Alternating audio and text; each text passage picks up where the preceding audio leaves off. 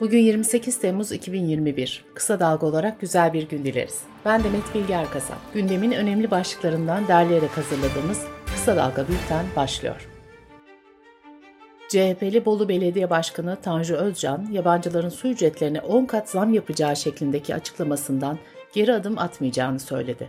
Özcan, mültecilerden toplumun rahatsız olduğunu ve göçmenlerin Türkiye'ye entegre olamadıklarını savundu.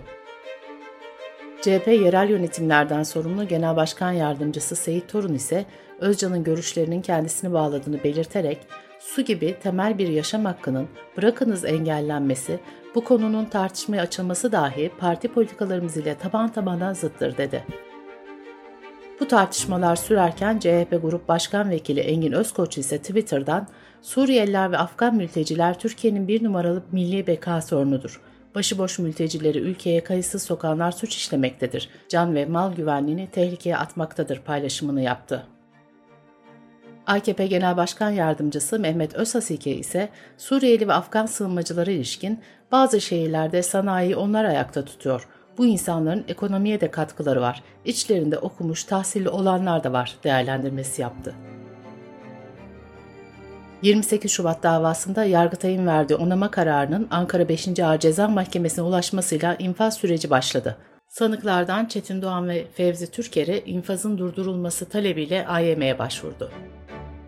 Avusturya Başbakanı Kurz'un Türkiye'yi Afgan sığınmacılar için doğru yer olarak işaret eden açıklamasına Dışişleri Bakanlığı tepki gösterdi. Açıklamada Türkiye Avrupa Birliği'nin sınır muhafızı olmayacak denildi. HDP eş genel başkanı Pervin Buldan anketlere göre iktidarın oylarının hızla düştüğünü belirterek seçimlerin yaklaştığı bir dönemde demokrasi güçleri saflarını birleştirmek ve ortak bir tavır almak zorundadır dedi. CHP Adana Milletvekili Ayhan Barut, 2014 yılında Türkiye'de 14 bin silahın kayıp olarak açıklandığını ve 15 Temmuz darbe girişiminin ardından bu sayının 100 bini aştığını öne sürdü. İstanbul Avcılar'da 2016'da kamu çalışanlarının ihraç edilmesini bildiri dağıtarak protesto eden eğitim senlere verilen para cezası Anayasa Mahkemesi'nden döndü. Eğitimcilerin mal veya hizmet satmak için başkalarını rahatsız etmek gerekçesiyle cezalandırıldığını belirleyen yüksek mahkeme, bunun hükmün amacını aşan zorlama bir yorum olduğunu vurguladı. Milli Savunma Bakanı Hulusi Akar, Yunanistan'ın Fransa'dan savaş uçağı almasına tepki gösterdi. Akar, bir silahlanma yarışı tutturmuş gidiyorlar. Uçak, silah, araç gereç alıyorlar. 3-5 kullanılmış uçakla güç dengelerinin değişmesi mümkün değil. Yunan komşularımızın saldırgan çözümler için değil, barışçıl siyasal çözümler için uğraşmalarını bekliyoruz diye konuştu. Meclis Deprem Araştırma Komisyonu'nun hazırladığı raporda Marmara Denizi kıyılarında tsunami tehlikesine dikkat çekildi. İlk tsunami dalgasının depremden sonraki 10 dakika içinde en yüksek tsunami dalgasının da yaklaşık 60-90 dakika arasında kıyılara varacağı belirtildi. Rapora göre adalar ve Doğu Marmara daha yüksek tsunami'ye maruz kalacak. Türkiye Gazeteciler Cemiyeti'nin 1989 yılından bu yana verdiği basın özgürlüğü ödülleri sahiplerini buldu. Ödüllere kişi dalında AFP foto muhabiri Bülent Kılıç ile T24 yazarı Tolga Şardan, kurumlar dalında ise Boğaziçi Üniversitesi Demokratik Direniş Bileşenleri ve Türk Tabipleri Birliği layık görüldü. Milli boksör Buse Naz Sürmeneli Tokyo Olimpiyatlarında kadınlar 69 kiloda Polonyalı rakibini yenerek çeyrek finale yükseldi. Sürmeneli'nin bu galibiyeti Türkiye'nin olimpiyat oyunları tarihinde kadın boksunda kazandığı ilk galibiyet oldu. A Milli Kadın Voleybol takımı Tokyo 2020 Olimpiyat oyunlarındaki ikinci maçında İtalya karşısında 3-1 yenildi. Milliler 29 Temmuz'da ABD, 31 Temmuz'da Arjantin, 2 Ağustos'ta Rusya Olimpiyat Komitesi takımlarıyla karşılaşacak. Bültenimize COVID-19 gelişmeleriyle devam ediyoruz. Sağlık Bakanı Fahrettin Koca 26 Temmuz'da toplamda 1 milyon 367 bin 872 doz aşı yapıldığını bildirdi.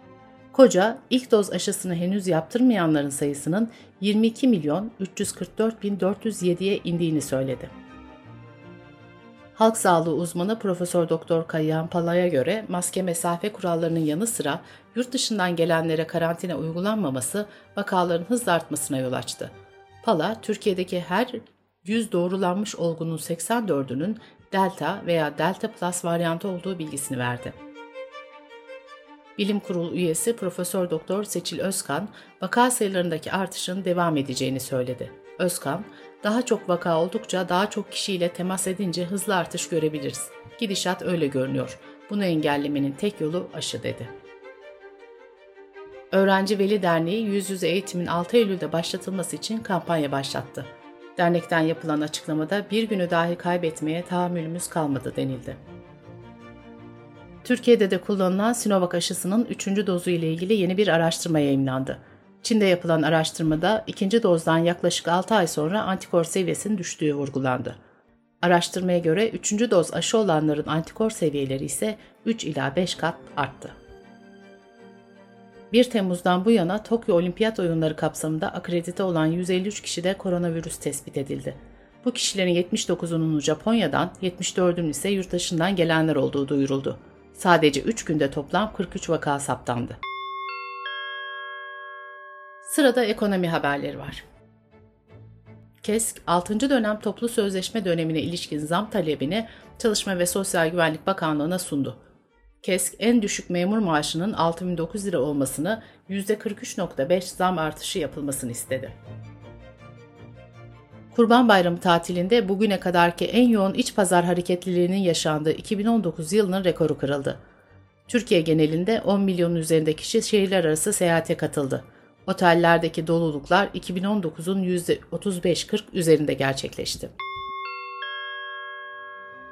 Dış politika ve dünyadan gelişmelerle devam ediyoruz. Almanya'da hükümet Türkiye'li gazetecilerin isimlerinin yer aldığı infaz listeleriyle ilgili ilk kez açıklama yaptı. İçişleri Bakanlığı'nın bir soru önergesine verdiği yanıtta Türk hükümetine eleştirel yaklaştığı varsayılan kişilerin isimlerinin olduğu farklı listeler olduğuna dair işaretler bulunduğu belirtildi.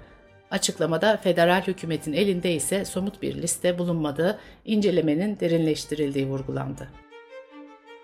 Uluslararası Göç Örgütü Akdeniz'de Libya açıklarında bir botun batması sonucu en az 57 göçmenin yaşamını yitirdiğini açıkladı. Tunus Cumhurbaşkanı Said'in başbakanı görevden almasının ardından tansiyonun yükselmesi üzerine ülkede gece sokağa çıkma yasağı ilan edildi. Tunus Cumhurbaşkanı Said ise darbe eleştirilerine yanıt verdi. Said, darbe meşruiyetin dışına çıkmaktır, ben anayasayı uyguladım, biz darbeci değiliz ama Tunus devletinde kolay lokma yapmayacağız dedi. Philip Morris, 2030 yılına kadar İngiltere'de sigara satışını sonlandıracağını açıkladı. Birleşik Krallık hükümeti 2030 yılına kadar İngiltere'yi, 2034 yılına kadar da İskoçya'yı sigarasız hale getirmeye hedefliyor. Hindistan'da 17 yaşındaki Neha Pasvan, köyündeki evlerinde kıyafetleri yüzünden çıkan tartışmanın ardından dedesi ve amcaları tarafından dövüldü. Kot pantolon giydiği belirtilen Pasvan ertesi gün ölü bulundu. Bültenimizi kısa dalgadan bir öneriyle bitiriyoruz. Gazeteci Pervin Metin, Profesör Doktor Acar Baltaş ve uzman psikolog Canan Çelik Özden'le helikopter ebeveynliğin çocuk gelişimi üzerindeki negatif etkilerini konuşuyor. Çocuk yetiştirirken yapılan en kritik hatalar neler? Helikopter ebeveyn olma haliyle nasıl başa çıkarsınız? Alanında uzman iki isim kulak kesileceğiniz bilgiler veriyor. Kısa Dalga.net adresimizden ve podcast platformlarından dinleyebilirsiniz. Gözünüz kulağınız bizde olsun. Kısa Dalga Medya.